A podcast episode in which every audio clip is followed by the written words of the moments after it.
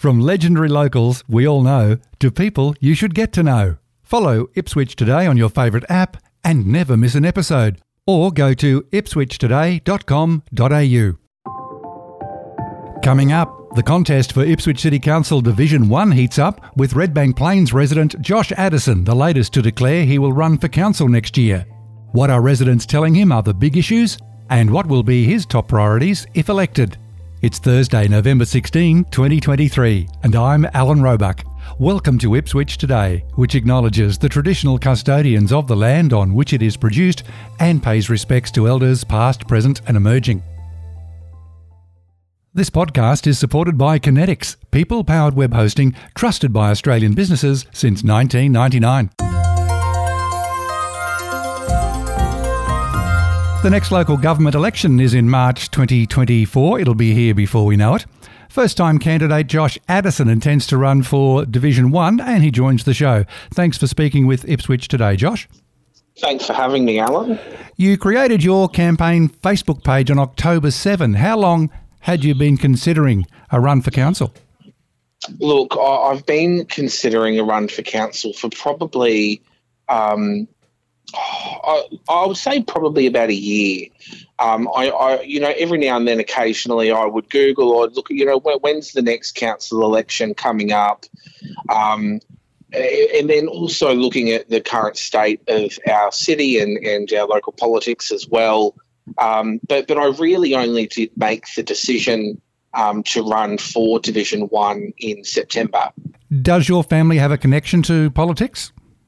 My I do have an extended relative that has been involved in politics down south, um, but no, no immediate family, uh, no uh, connection uh, to, to, politics or MPs or anything like that. Um, apart from my own desire to get involved in federal politics when I sort of developed a social awareness of what was going on in the country while I was um, doing radio. So that, that, yeah, that's it. Okay, I'm guessing by your profile you might be one of the youngest candidates, unless a few other people put their hand up. Do you mind if I ask how old you are? Yeah, I'm 23. Okay, you, I think you will score the youngest candidate uh, crown. You touched on some of the reasons you're running. What are they? Yeah, look, for me, it comes down to community. Um, and also, I feel when I do my rounds and my door knocking, a lot of people feel disconnected um, from government, from council, and it's across the board. It's not just local; it's local, state, and it's federal. Um, it's all the issues piling together, and people feel like it's hard to keep their head above water at the moment. Um, so for me, that, that's why I made a decision to put my hand up. Um, I've worked for the last four and a half years um, in federal um, government. Um, in work, I've worked across the board. I've probably one of very few people that's actually worked for both major parties and also three independents as well. So you've worked, uh, as an example, uh, as an electorate officer in in in one of the uh, offices somewhere. Yeah, yep. So I've I've been in a range of roles. I, I started off in, in an EO handling constituent inquiries which was a, wake up call to me um, for what people go through in their day to day lives. Um, I know, you know, my very first EO role was with uh, Jacqui Lambie, and um, especially when you would hear the stories of veterans, the veterans have a close place in my heart. Um, because of the stories you'd hear, um, especially when it comes to the Department of Veteran Affairs, uh, fa- family, um, and domestic violence, or even the simple things as issues with Telstra. Um, and, and, every issue requires um, a, a, you know a level of respect you, you give to the constituent and a trust there that you'll follow up for them and you'll help them out um, because obviously sometimes the the person that they turn to last or even first could be their MP. Um, and it's important that we help constituents, that we help each other as a community. Um, it's often said that uh, local councils is the level of government closest to the people. So, what specific council issues have residents been saying to you? Oh, Alan, there, it, it, there are two issues here. It's a bit of a double whammy at the moment. And you would be aware that the divisions are so large now. You have two councillors per division, um, which encompass many suburbs, and each suburb has a hyper local issue.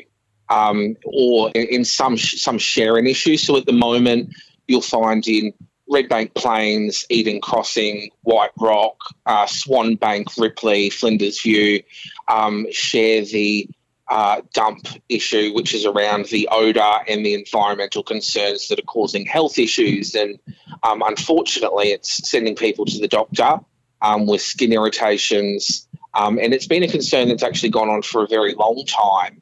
Um, and it's a little concerning to me that now, it, you know, it's an election period, not just for, for council, but state governments starting to ramp up their election cycle as well and their campaigns. And for me, I look at that and go, well, obviously now you're going to act because it's an election. Um, and then you have out at Flinders View the the development out there from Azure Properties. Uh, you know, they, they pitch to the local community affordable luxury, uh, and their and their houses started at five hundred and fifty thousand, which is neither affordable, um, and from what they were proposing wasn't very luxurious. Um, and the Flinders View residents saw, saw right through that. Um, and then you have there's just recently, which is an issue that's just popped up, or it popped up a few months back, and now it's resurfaced because the state government is trying to fast track it. It's the Raceview um, Drug and uh, Drug and Alcohol Rehabilitation Centre that they're wanting to put in Raceview in the heart of a residential community. Um, you have uh, roads that need to be sealed out in Grandchester and Mount Mort Mount Walker.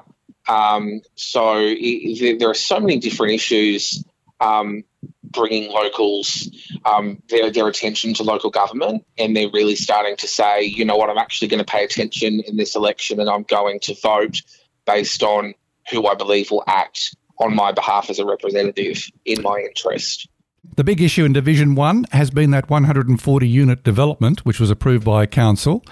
Uh, on Facebook, you said your commitment to our community going into the election is that if elected, I'll personally lobby the state and federal governments to fund and build vital infrastructure. Mm-hmm. And you highlight one of those is the Ipswich Rail Corridor. Now, the, the corridor has been set aside, and I think Rachel Nolan was the Transport Minister at the time. So it's now just a, a matter of producing the bucks. But of course, Council can't do that.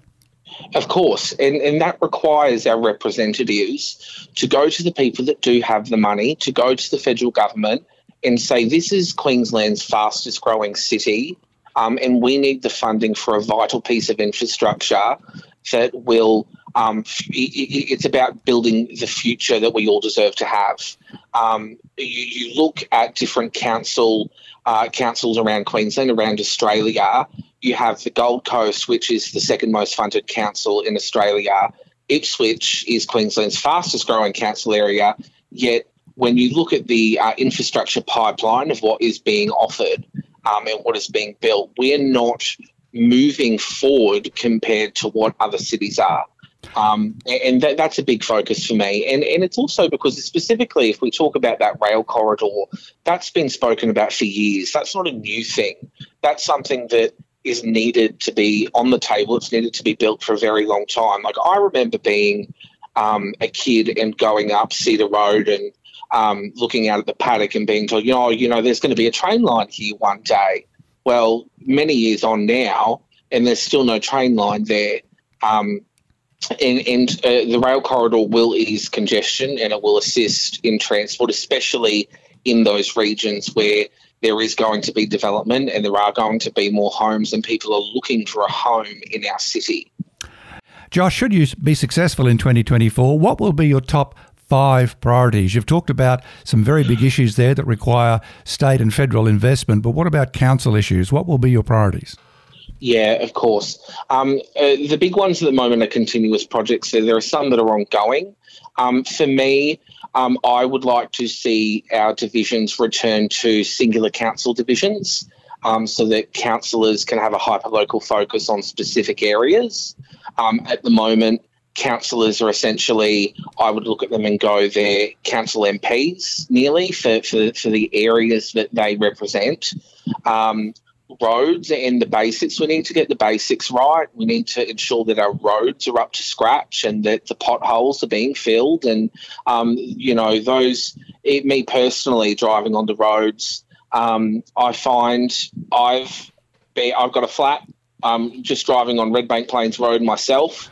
Um, which you know, um, more more than once actually. So it, there are those hyper local issues, the basics, potholes, roads, um, and then also infrastructure. So, uh, recreational centres and sporting complexes, um, especially for our local clubs, local sporting clubs. Um, I'm currently going around to all the clubs and visiting them within the division, um, seeing what they need, uh, what they would like, um, and what they'd like to see from their councillor to to lobby. You know, for instance, in Redbank Plains, you have the Redbacks who our iconic uh, Bruce Rally Oval there um, has no lights, so they can't train at night time. Um, and ensuring that um, the money that is spent is shared throughout the region of our city. We're not um, a purely metropolitan or urban area. Um, such as the CBD, you know, 72, more than $70 million is going into cinemas. Um, and then obviously there's a lot of funding also going into Springfield. But there's much more to Ipswich than just those two areas. Um, we have the regional, we have um, the suburban, um, and for me, a priority going into this election is ensuring that no one gets left behind. So we, we all take part in that, that funding pool um, for vital infrastructure right across. The public transport network is another um, key um, election commitment for me is to lobby to ensure that um, bus services. You know, I personally, when I was working in Brisbane City, and I had to get up every morning um, and catch a bus to the station, and then obviously a train into uh, the city. Every now and then you wonder, does the bus come, or uh, is the transport network fully staffed? So, um, yeah, there, there, are many different issues that we need to look at to be to get Ipswich moving. Really. Uh, earlier in our chat, you mentioned you had uh, an extended family member who was involved in politics. You also touched on you had uh, thoughts of running for federal at some stage. Do you still want to do that? Oh, no. At the moment, my focus is purely on council. My focus is on the hyper local issues that affect our community at present. Josh Addison, appreciate the chat. Thank you so much for speaking with Ipswich today. Thanks, Alan. Appreciate it.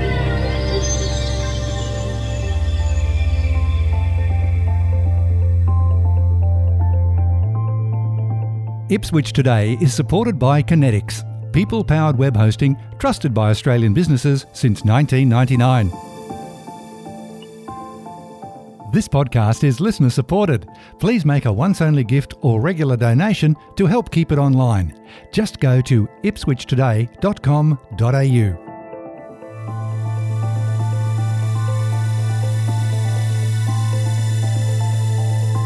Follow and stream this podcast from your favourite app, including iHeartRadio, or play Ipswich Today on smart speakers.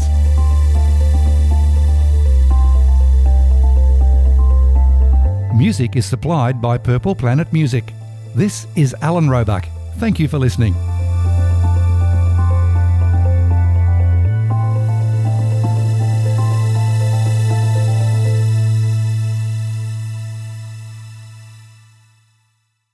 Enjoying Ipswich today?